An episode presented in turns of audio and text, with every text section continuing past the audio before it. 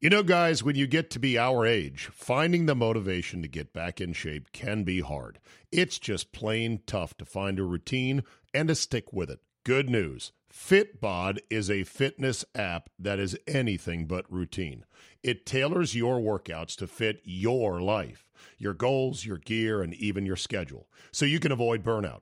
And Fitbod helps keep up your momentum by mixing in different exercises, reps, supersets, and circuits. Best yet, Fitbod has over 1,000 demonstration videos, so you can learn the right way to do each exercise. It's time to ditch the boring routines and kickstart your fitness journey. Add Fitbod to your workout essentials. Join today to get your personalized workout plan. Get 25% off your subscription or try the app for free at fitbod.me slash Zabe. That's F-I-T-B-O-D dot M-E slash Zabe. Today on the Zabecast, the Last Dance episodes 5 and 6 took a deliciously dark turn. Jordan the degenerate, Jordan the team bully. You mean he wasn't perfect? John Ronas, golf instructor to the stars. He actually has played with Michael on the course. On more than a few occasions, he'll tell us what that was like. All that plus a guy hits for the hat trick of arrests in a single day. Your daily Kickstarter of Uncensored Me is locked and loaded, so buckle up and let's go! Here we go!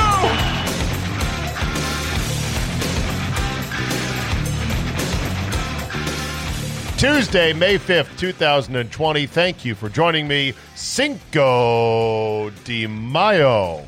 As always, you can reach me via electronic mail. If you'd like to send a more direct, personal, lengthy uh, missive to me, that's wonderful. Zabe at yahoo.com is how you do it.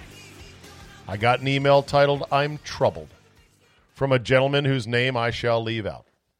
He writes to say, I'm troubled, my friend, by your sudden embrace of the Open America movement on Twitter and on your shows and on your podcast, and particularly your retweeting of some dangerous thinking. First of all, I've not been retweeting anything that is coronavirus related. I've been liking those things. And if you follow me, you are, I'm sure, seeing them because this is a feature of Twitter. They shove in front of you things that people like. Now, I began bookmarking things that I wanted to keep bookmarked for future reference when the sorting out of all this is done in the coming weeks, months, and years. And I did it like, well, I want to bookmark it because I really don't want to show my ass on here. And then I said, no, fuck it. I'm just going to go ahead and, and like it, knowing that likes are not necessarily likes, but they're essentially just reminders for me. And if you see them and if you don't like them, and if you think something that is being said in those tweets is wrong or dangerous, dangerous thinking. Interesting. Anyway, he goes on to say, I'm a healthy white male, almost exactly one year younger than you. Why, what does white matter? That's a weird tell right there. That's a weird tell. Why would you say that? Okay. Nevertheless, I saw the wrong side of an ICU three weeks ago. I had no respiratory issues, but my body's response to this virus was to send my heart rate and blood pressure through the roof. I am thankful I did not have a stroke or heart attack. I credit that to the fact I acted quickly when my temperature suddenly jumped to 100.4 and I had the good sense to call a teledoc. Well, good. Ordinarily, I would have done nothing with such a mild fever. Had I not sought medical attention, though, I would have been at home and likely would have stroked out when my BP went to 212 over 180. I understand your frustration with overzealous stay at home orders and Karens, but please appreciate the megaphone you have and do not discourage others from seeking help just because someone on the internet says this is like a bad cold. It is not. I never said any such thing. And I never tweeted or retweeted any such thing. You did exactly what you should have done. I almost think this email reads a bit like a bot or a cut and paste or something that is along the lines of, hey, man, don't do that. I'm not doing any of that. If you have a fever, yes. I didn't say, oh, yeah, it's nothing. It's no big deal. Kill this thing on your own. No, no. I've just been pointing out the insane edicts that are going on and the lack of actual data that makes any sense, which I'll talk about later. But still, I, if you at all feel a fever or are sick, get help. Make sure you take professional help. I would argue more people have been scared away from doing what this guy did because of all the other fear mongering. Like, oh man, the hospitals could be slammed, and I I'm afraid I don't want to go there. They might put me on a ventilator, and I might never come back. I'm going to stay away. You could argue the opposite, and that's not being done by me. That's done, being done by the fear mongers. If you got a fever, if you have symptoms, go get a test. There, is that clear enough? Good. We move on. We move on from murder hornets yesterday to toddler snatching motorbike monkeys. What in the living hell is this? Holy crap. Video, vertical, of course, is of a monkey riding a tiny bicycle. They say it's a bicycle, but I think it's a uh, motorbike of some sort. Is there audio on this? Oh, there we go.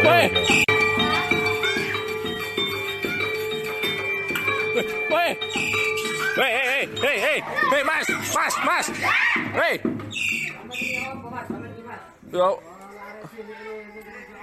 Holy shit. This, of course, in Indonesia.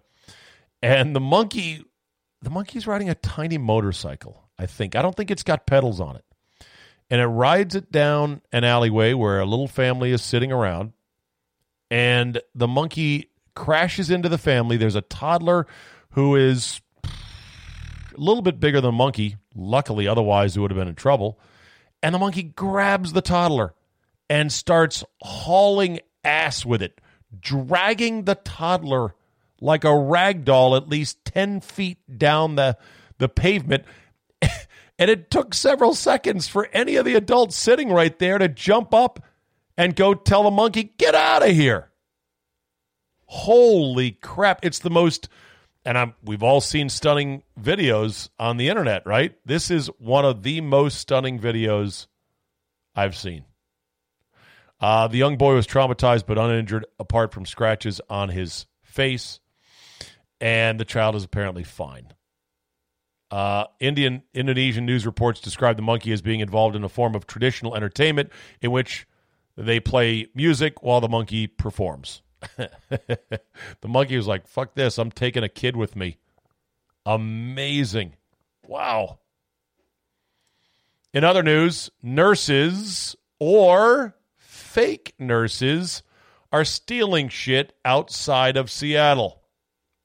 I have no idea what to make of this, but ring doorbell cams have caught several what looks like nurses or healthcare workers in their uh, teal hospital scrubs, ID badges dangling from their neck, one woman with gloves on coming up to residences and stealing packages. The Kennewick Police Department posted on Facebook photos of the women wearing the scrubs. Uh, they say they do not believe the women are nurses, though, and are asking the public to help identify them. Why do they think they're not nurses? Well, just because it says the nurses we know are fortunate to only give their time, lives, and take the vitals of their patients and not take their property. Yeah, maybe.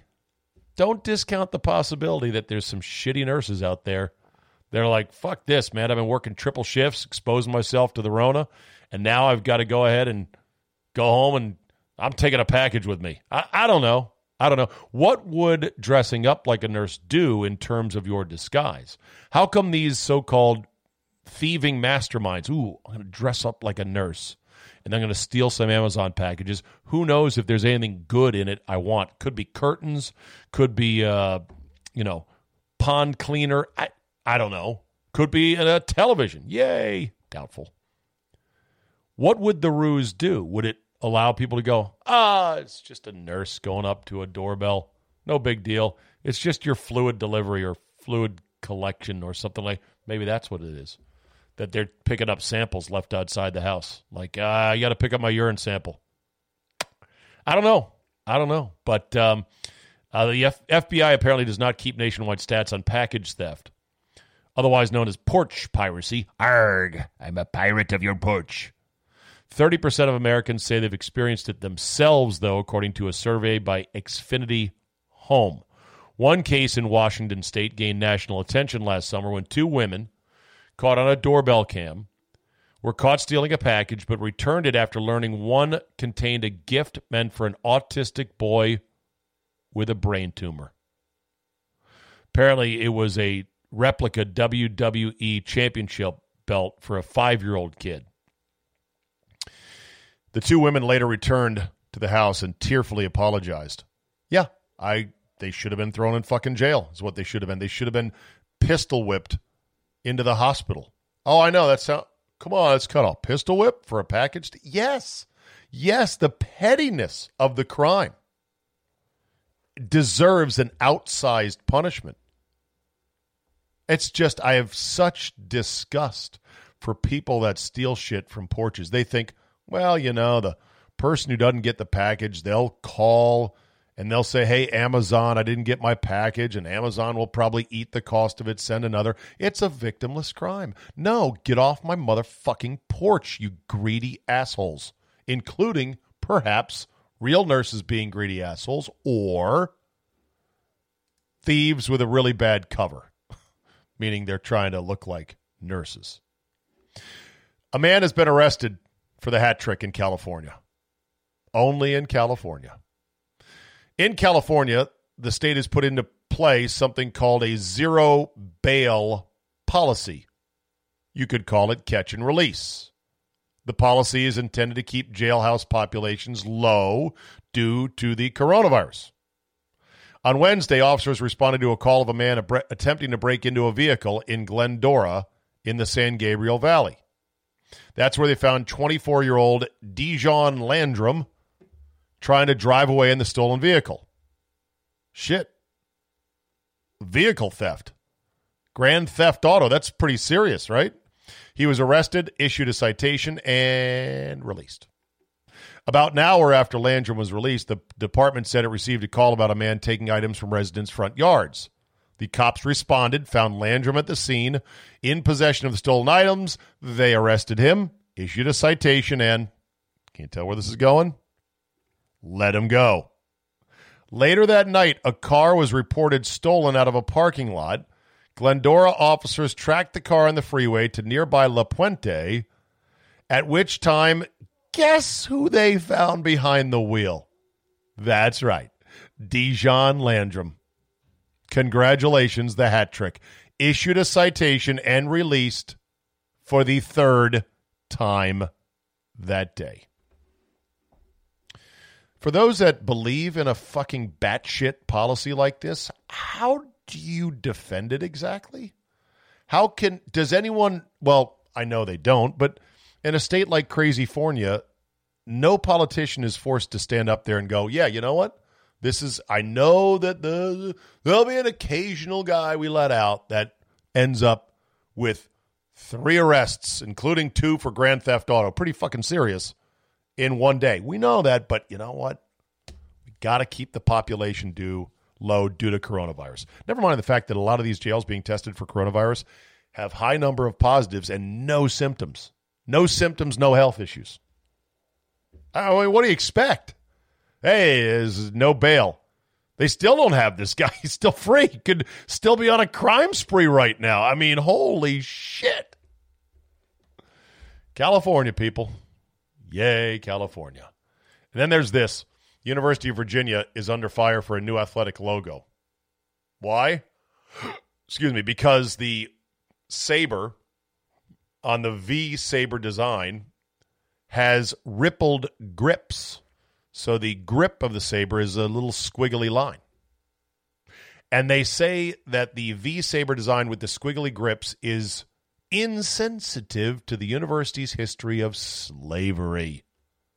According to the Cavalier Daily, the walls of uh, the building were what building is this? Uh, so it mimics the design of the serpentine walls found on campus. According to the Cavalier Daily, those walls originally were built to hide working slaves and to muffle the sounds of their daily life. UVA students and professors are not happy with the logo, claiming it disregards history and uses it for promotional branding. Student Lauren Cochran said the walls contribute to the historically non inclusive environment and are a physical symbol of injustice. She finds it repugnant that the V Sabre design got approved. This is for a handle that just has ripples in it that, that she and others say that's like the walls. And we're, we had slaves here. I couldn't get into UVA. I wasn't smart enough. Nowadays, just shake your head. Okay, with that, we say hello to our friend Johnny Ronis.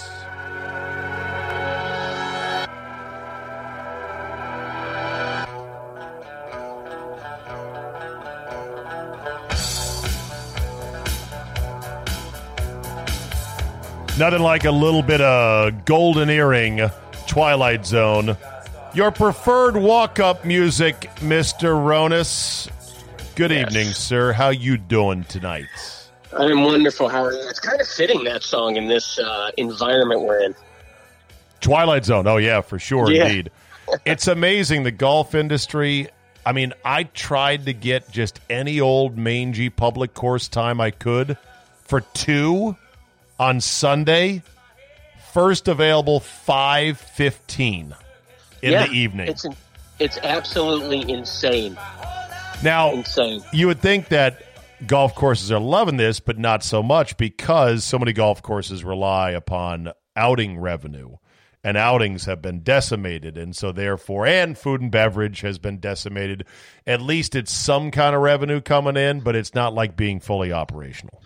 Yeah, it's better than nothing. And it's you know honestly, when I see the kind of the same people come out every day, it gives them a bit of sanity in this uh, crazy, crazy world Oh, yeah. right now. So No, it's good. it's it's nice to be out there and help them out. But um, yeah, Oh. I mean, it is what it is. Yeah.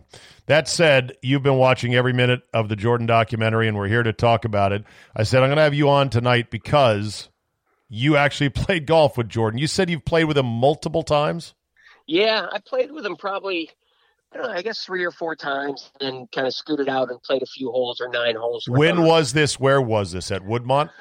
Yeah, Okay. yeah, it was all. I think I played one day uh, four streams with him, um, but uh, yeah, mostly at Woodmont. Okay. And by the way, uh, David Falk, who made an appearance in this, I told people how David Falk was so disliked at, at Woodmont. He wanted to be in so bad, and the membership just wouldn't let him in, even though you'd think he's got all this money and all this clout. And they're like, nope, don't need that asshole. I think he finally got in, though, according to my no, sources. he's in. He's definitely in, and his. Uh, I taught his wife Rhonda for a long time, and she's a lovely lady. And well, that's um, good. She was, she ended up being president of the club. You know who really would say, and this was a big thrill for me because I would sit there, being a Boston boy coming here, and I'd sit and eat lunch with Red Auerbach every day. And Right. he he did not like David Falk. Um, I'm not sure if there were some dealings that he had to do with him, but Well, David Falk like is him. is the bird of prey, as uh, John Thompson called him, or maybe that was Yeah. Kornheiser who called him that. But still, he was so shrewd, and that was played out in the documentary, where he said, "Look, I want Jordan to be like a standalone tennis player or like a golfer, because he's not No, just he- another basketball player." yeah, he's he's an incredible agent. There's no question about it. He is he's the best of the best. All right, so you got to play with him a couple of times. What's Yeah. it like? Oh, I mean, it, it was unbelievable. The first, the first time was a really cool story. Um, you know, I, I grew up. I was a Dr. J fan, even though I was in Boston. And um, you know, when Dr. J kind of retired, I became a Jordan fan. So I and I was a big basketball fan, and I played basketball my whole life, and after high school and through college and everything else, and um, even up until my back surgery. So I love basketball. And the first day we played, I got a call like eight in the morning, and it was maybe like seven in the morning. It was the day after the Bush Gore election. So it was the hanging Chad oh boy, election. So I assume, what is that, 1999, right? Because the president would have taken over in 2000. yeah. That's when Bush took over. Mhm. So, yeah, it was wild because here we are, no president. And I got a call from a, a guy that I was teaching named Michael Hillman, and he said, uh, Get to the course, we're playing with Jordan. And I'm like, Whoa. So it was intimidating to say the least because I was a huge, huge fan, and he was the, really the biggest thing on the planet. I guess it would be Michael Jordan and Michael Jackson were probably the two biggest people on the planet at that time. And uh, he was great. He was great. I I, was always taught as a youngster if you know if you have the opportunity to kind of hang out with someone who's famous or whatever, you know, never ask him for anything. And um, I held myself back because boy did I want to. What'd you want to Um, ask him for? I What do you need know, to- maybe an you autograph Who cares? Who gives a shit about an autograph? You played with him. Now this was this was in the age of no cell phone photographs. definitely, definitely no. Yeah, I was not taking a picture with a cell phone. If I had a flip phone, I had a flip phone, but I wasn't. I wasn't taking pictures. So I didn't ask him for anything. And subsequently, each time he came, and he came there a lot, uh, he would kind of come over and and I would take care of him and get him kind of where he needed to go and hide him a little bit and. So I kind of, you know, built up a not a relationship with him. You- I'm not Michael Jordan's You'd, friend. you'd teach him. you- You'd say, "Let me go take you to the back corner tee on the Yes, range." Where you used to teach, and I would uh, slip back there every now and then and listen to your conversations with the Mrs. Havacams of the world. Right. As you, Right. as you try. That's So- pretty good. Although you know you can still see from across the range, even at 300 yards away, a very tall, athletic black man yeah, hitting And golf it was- balls, and you might go, "Hey, wait a minute." and it was very i mean i've seen some people in in public and celebrities that they just have a totally different glow. And jordan was one of those people that just shined brighter than other people when he showed up the way he dressed the way he handled himself it was really quite a big thrill every time i was around him there's no question Oh, about it No doubt. So did you And beat him? first- did you play so, him yeah, for so money? first time yeah You so bet. Of course, first you got to play for some money.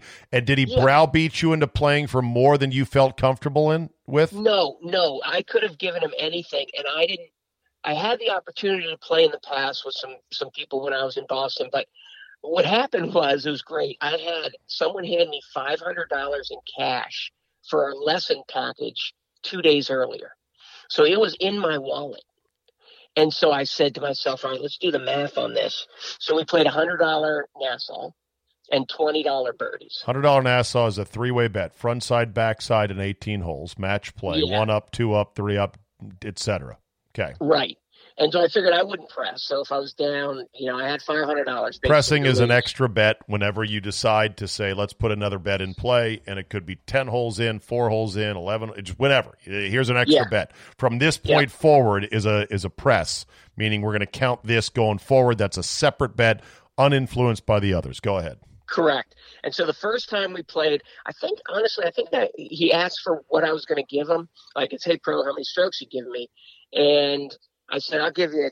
I think it was two aside or something. Okay. After that, I never gave him any strokes because I told him, I said, look, you want to beat me straight up. You don't want to beat me with strokes anyway. Oh, you played you played that game. You played the Yeah. game of you know who you know you're Michael Jordan. You you don't want a handicap on this. Come on. Exactly. And he gave me that smile, and I was like, man, I can't believe I'm playing with Michael Jordan. And so, and he beat me actually two the next two times. I What know he- that, and I might have. What do you So, shoot? anyways, the, what do you shoot, roughly speaking? The first time uh, I won all three of the first bets. I think I shot 73, and he shot like 76, 77. And the um, it was cool because I had won the all three matches, and we were going up 18. And he hit a ball, if you remember Woodmont, he hit a ball in the right trees. So you have to go up over onto the green. And he hit one on the green and he sunk like an eight footer and he gave one of those like little Jordan fist pumps. Wow. And that, so he handed me three $100 bills and then he said, give me my 20 because it was $20 birdies. So he had, he had actually, that was, that was the break even on the birdies. So he had actually won the birdies. So he won 20 bucks. So I won 280 How bucks from him. How did it feel to have the greatest basketball player who ever lived's money in your pocket? It Yeah, felt like a million dollars right there. Well, I, I remember coming home and I, t- I I told Laura, you know, Laura, my wife, and I said, we're, we're eating on Michael Jordan tonight, right? And she is just, she just brings me down to earth immediately. You know, it's like, okay, whatever. Um, you know, he, he'll, he'll, he'll, he won't remember your name and you'll never see him again. So, uh, Wow, was, boo. that. Boo! No, that was the first that. time you played with him. Okay, but then he Yeah. did remember not your name, but he called you pro. He called me pro for years after. In fact, David Falk had a 60th birthday party. It must have been 10 years after. And he came on with, I mean, there, I played with Rex Chapman that day. And, um, hey, pro, how are you? So he was always very very nice to me, and I was always someone who I think he could trust when he came on that campus. I'm sure there were different people at different places he went that he could trust, and those are the people that he would kind of go to first. So again, for me, it was literally like a little kid experience.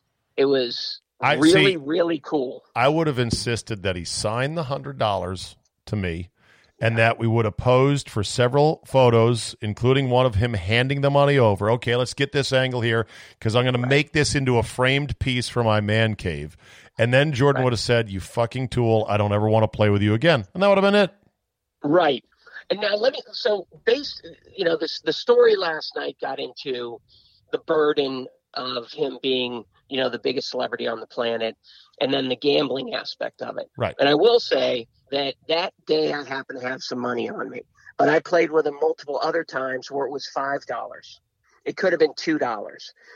As he said in that documentary, he's a competitive junkie Yeah, and he needs something in the skin in, in the game, some skin in the game. But those days that we played for five dollars, he, wanted to win just as badly. So, you know, again, he has the money. He's playing with guys that have tons of money. Again, it doesn't mean anything to them, but he it's the same he- with him flipping quarters. yeah.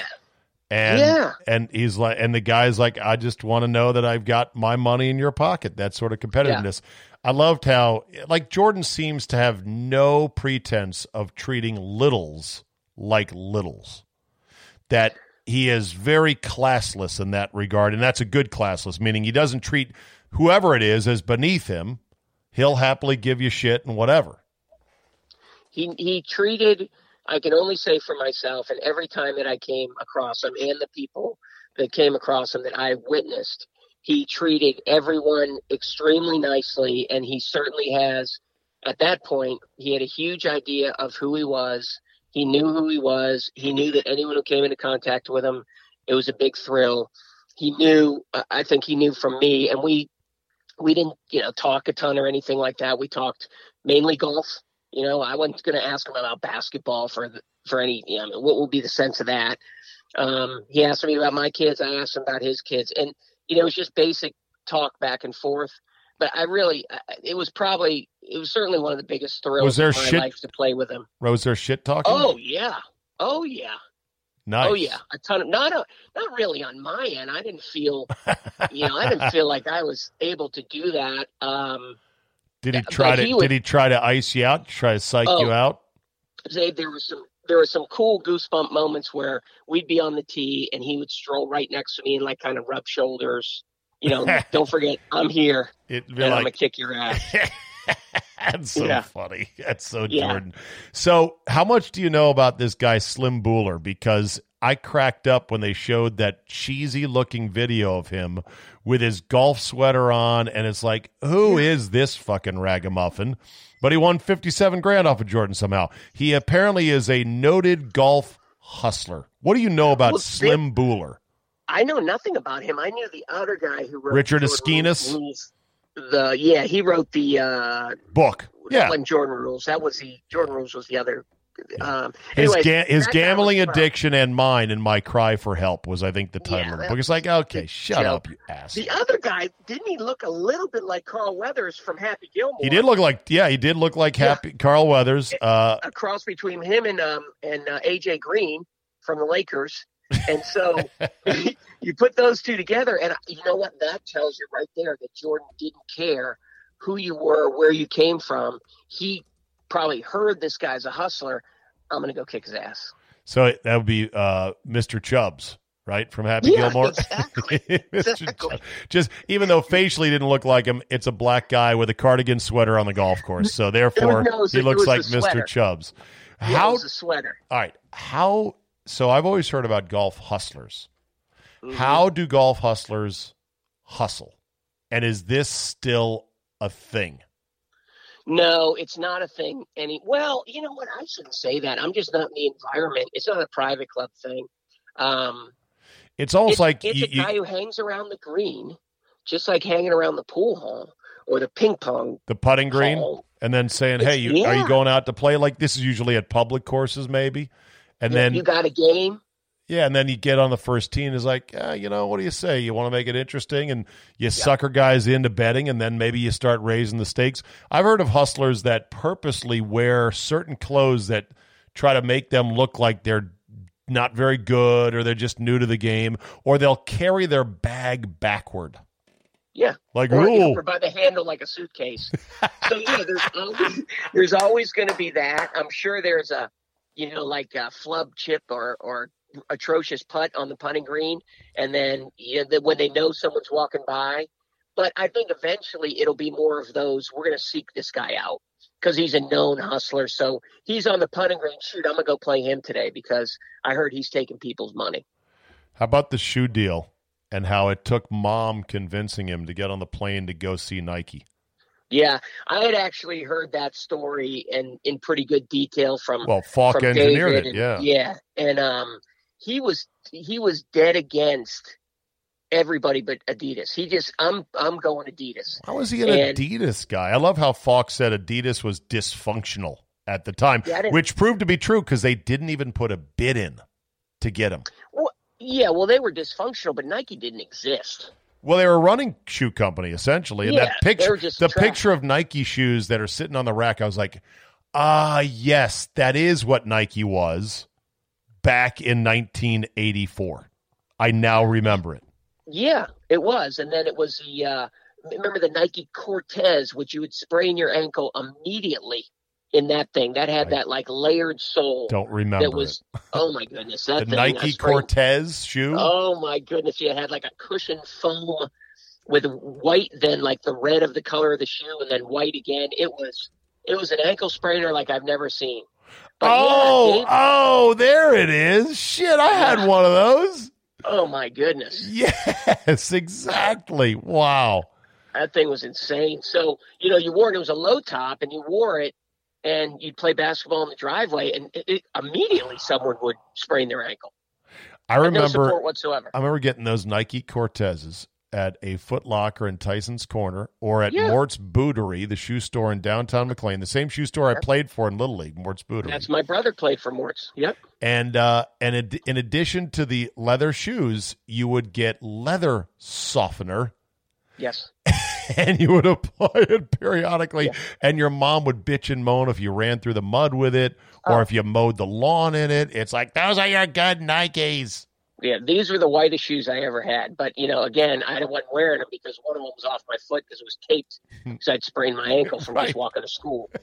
It was a joke. So I played basketball growing up. Wore the uh, Converse All Star, and that was with George, uh, with uh, Bird and Magic, and then Nike got into it. But I was shoot, I was in college pretty much at that point. It's funny that they said they were hoping to sell like $3 million worth of shoes. They sold 126 or whatever Yeah. insane number there was.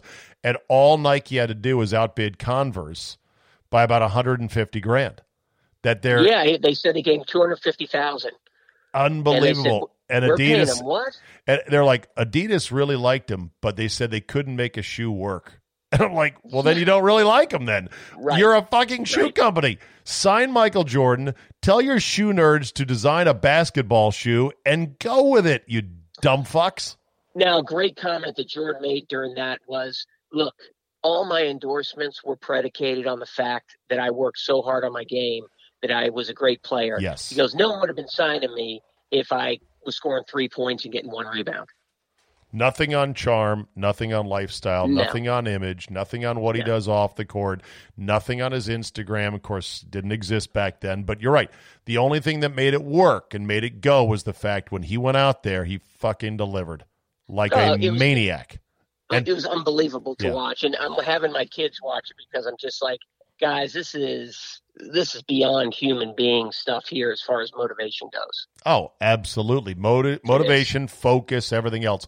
What about uh and and so that deal turned out to be fantastic. I would assume that Falk renegotiated at the very first chance he could because to only get paid 250 grand on 136 million dollars of sales, that's ridiculous. But eh, you know, Nike did a similar thing with Tiger. Remember when Tiger was Yep. first coming out on tour and Nike swooped in before he made his first professional drive and said, here's a whole ton of money. And it seemed like a lot. It was like $80 million, I want to say. and it Yep. was one of the greatest deals ever made to lock up Tiger Woods, even though Nike basically had no golf division at the time. Yeah. It was the Hello World. Remember that? Yes, When exactly. Tiger came out and said "Hello World," and that was the the whole advertising thing that they they went with that. And and Nike, you got to give it to Nike. Not only you know, I- and I'll actually tell you a story about the shoe here in a second, but they're a marketing juggernaut. Right. I mean, they they obviously they make some good products. There's no question about it, but they are a marketing juggernaut. So they latched on to these guys, and then they were smart, obviously, to take someone who they knew or thought would be the greatest of transcender, really, of their sports, and and then they marketed that to a point where uh, it was, it, you know, the Tiger and the Jordan ads have been both funny and heartbreaking, heartwarming, whatever we want to call it, and get to the point to the point where you just want to run out and buy the shoes. There was there was a line the other day for the new Air Jordans. I saw that. social distancing thing. yeah, I know. I saw people So- were people were freaking out about it. I'm like, okay, you guys got to get Yeah. over this. But yeah, Getting back to the shoes, I I taught Curtis Polk, who, if you see the the um, yes, he's credit. one of the one of the producers in this. yeah.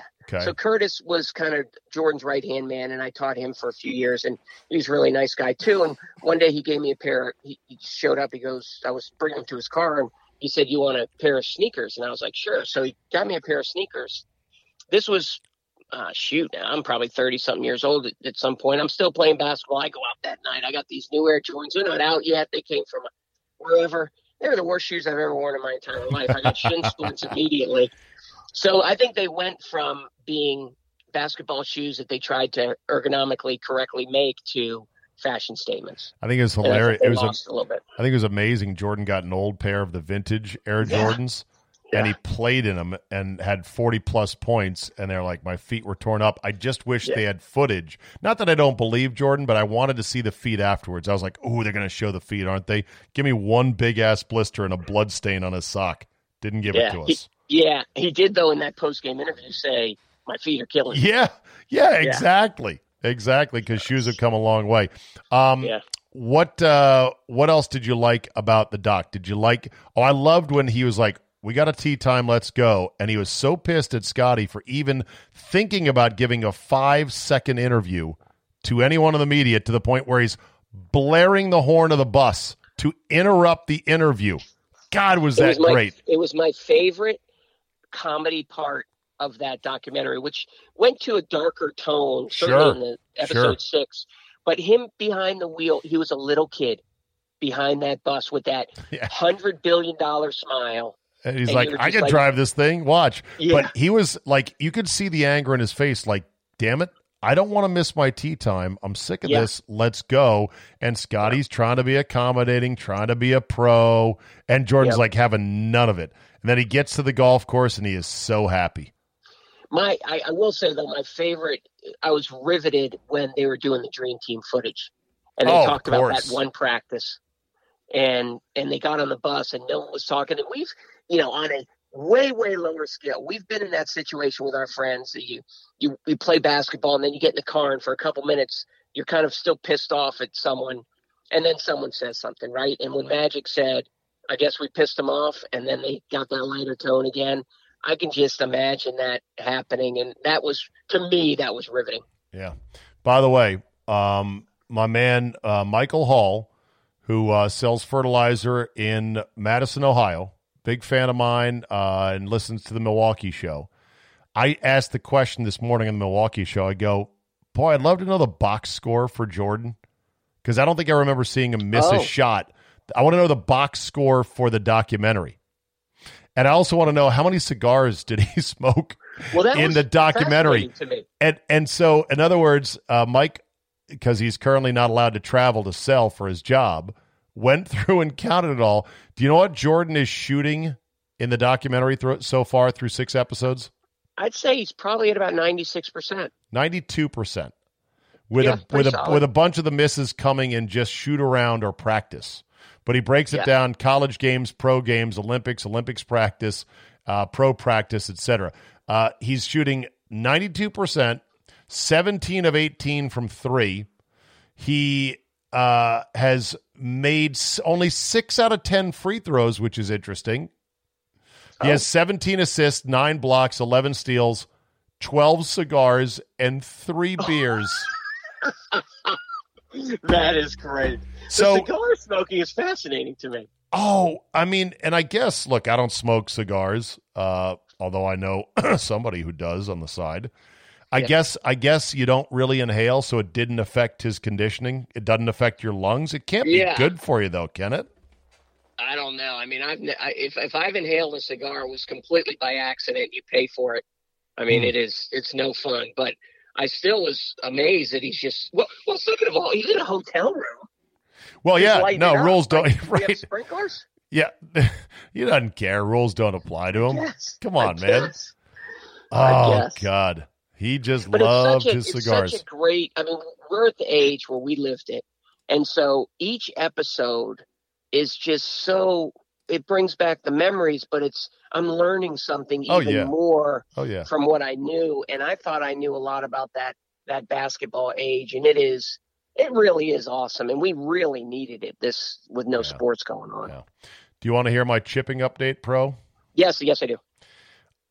It was darkest before the dawn, as I had spent every day for four weeks, maybe hour at the chipping green at the local club, and just still having problems with skulls and chubs and slapping it. I'd tried a million different things. Your tips showed very good promise for a certain period of time, and then it declined.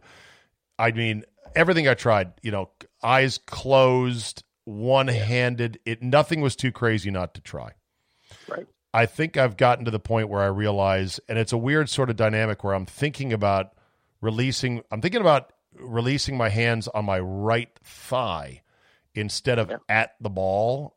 And I think it's not so much that I've got my hands further back when I'm beginning my natural release motion. I think what it has done is it concentrated my thinking and my vision on the shaft of the club in relation to my right thigh. And so, therefore, when the impact occurs, it's natural, unflinching, and without tension, which means I really am trying to deprogram a yip short circuit that has developed in my chipping. Do you know what Yeah, I mean when I uh, say that yeah, this? Don't you think some tips in golf, especially with short game putting and chipping, all they the reason they work briefly is because they short circuit your yip impulse and your obsession with making precise contact and the scare and the fear of a skull or a chub. Yeah, there's no question. They just it's just like turning the TV on and off or the computer on and off, you know, to see if a result is a little different. It- you know, that's an interesting comment because you probably are also making the right thigh go forward through the shot um, because you're trying to kind of see the shaft with that. So Maybe But- but maybe a little right. bit, just- but I tell you this, pro. If I can call you pro, oh yes, you can. Jordan can call you pro. I can call you pro. Yes, you can. I do want to show it to you just Yeah. because when I'm a little bit warmed up and when I've got it dialed in, my chipping is is exquisite. The contact is exquisite and the ability to hit it high, to hit it low, to nip Great. it, to let it run is great. But has not been tried even once under any moderate amount of pressure. So There that no will be the next step. Zane. What's the pressure? I played with Ronnie today. I got to give a shout out to Ronnie Thomas, who invited me down to this place called something Creek, Spring Creek, down in Charlottesville. Oh, and Spring it Creek is was legit. unbelievable. It was beautiful. We played with two guys. One guy named J.R. Hadley, who was awesome. He's going to download your podcast. When'd you and go? His buddy named Kyle. We just, I'm driving home right now. You were there today? We were there today. That's what I'm driving home from. Fuck you. Are you kidding Yeah. me? And you didn't invite me? Well, I want to play work. I want to play Spring Creek on my way to Pinehurst next Thursday, so you're going to give me a good number to make that happen. God damn it. Okay, well, ask Ronnie. Best hidden- on there. Best- awesome. Unbelievable course. Best hidden gem in all of Virginia. Oh, incredible. Yeah. All right. Incredible. So, All right, pro. Good to talk to you as always. Thank you, pal. thank you, sir. See you, buddy. John Ronis, Director of Instruction at the Ronis Academy at River Creek Club in Leesburg, Virginia. If you're in the D.C. area, Virginia area, you want a lesson, Johnny is the man. Look him up. Ronis Academy, R O N I S dot com. All right, let me end on this real quick. The more data we get in on this coronavirus, the more impossible it is to actually make heads or tails of it. It's just insane. Over the weekend, the CDC put out a chart that purported to show that the coronavirus virus deaths to date were almost half of what we had already been told by other entities and or accounting that it had knocked it down to like 37,000. I didn't run with it because I'm like, well, I don't know, like there's lag in the reporting, uh, there's differences state by state. Uh, there's the whole thing about did you die of it or did you die with it? There's a bonus in terms of money to hospitals for coronavirus patients, which I think is dangerous if you want an actual count. Anyway, um, Virginia is apparently going to start counting positive cases for the same person testing positive more than once, which seems completely fucked up, but maybe that's how everyone else is counting the cases. So, in other words, one person catches it, they test positive, they try him again in two weeks, he's still positive, and then a third time, another week after that, and he's finally negative. That's two. Two positive tests. You put that on the pile there's no way to really get heads or tails of it now, which is, you know, frustrating if you want to try to look at it and kind of get an angle on, all right, what does this look like? The other thing that dawned on me was, all right, so these states want to open up based on declining number of positive tests or a number of other sort of characteristics. Who are we testing and where are we testing? Because if you think about it, if you test the following places, you're going to get a lot of fish. You're going to get a lot of positives prisons, homeless shelters, nursing homes, healthcare workers, policemen, firemen, home uh, pork plants, you name it. That's where the fish are. If you start testing out in the community, you're probably not going to get very many. Now, I'm not saying we shouldn't test all these places. We should, but high numbers in those places for a lot of asymptomatic people like these prisons they're testing all the prisoners just to see what the spread is and they're finding out oh holy shit there's a lot of people in here that are positive but they had no symptoms anyway it's and you know it's a data mess is what it is even the data guys that are really smart nate silver of uh, 538 the uh, election guy the numbers guy that used to do a blog for espn even he has been saying it, the data you, you, we just can't make sense of it because there's so many different ways it's been reported.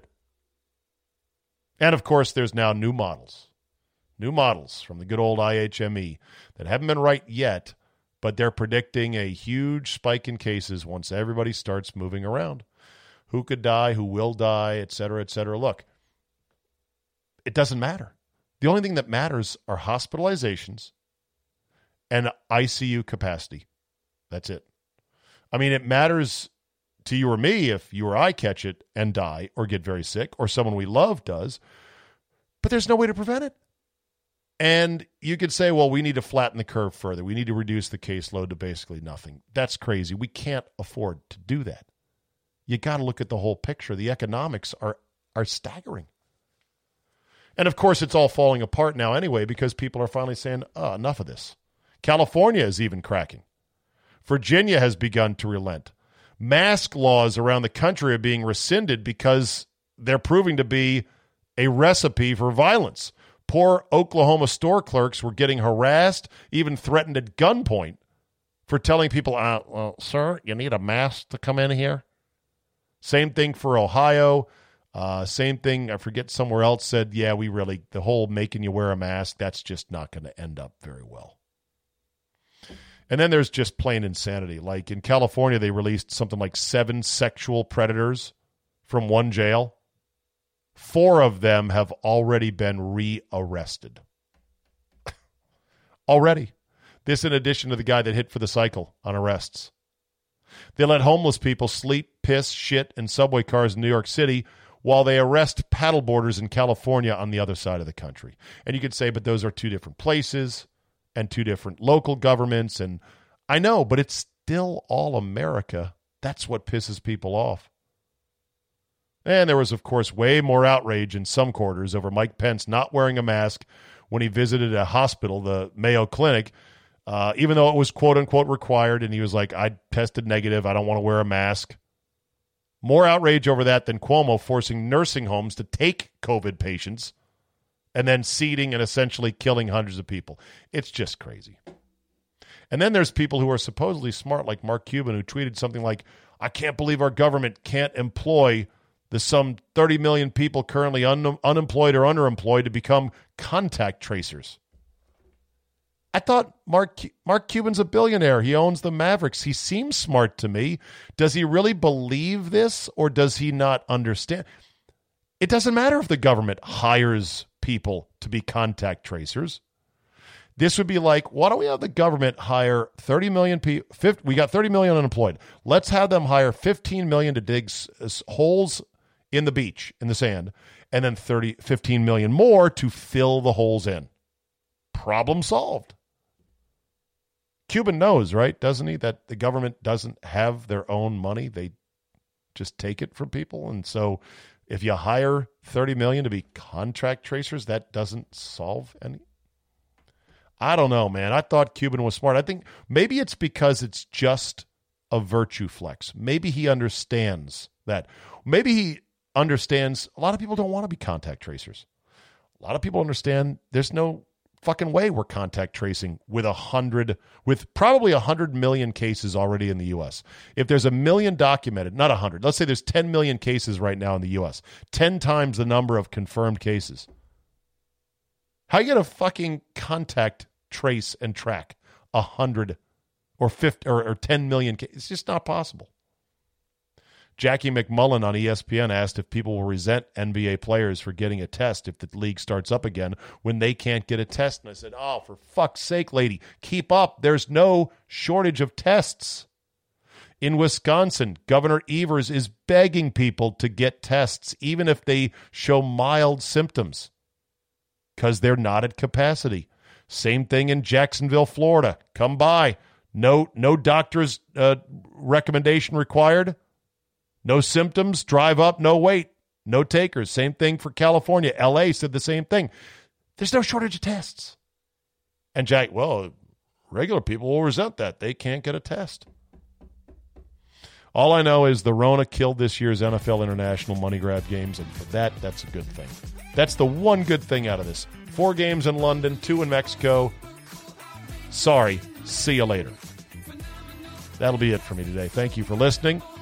Uh, as always, remember to download the Zabecast app if you want. Subscribe to Fridays. I'm about to flip the switch tonight to the Red Circle hosting, and so I will explain fully on subsequent podcasts how to set up your RSS feed so you get these podcasts sucked directly into the player of your choice. Thanks for listening. Rate and review. Please the algorithm. Tell a friend who likes good podcasts. Have a great Tuesday, and we will see you tomorrow.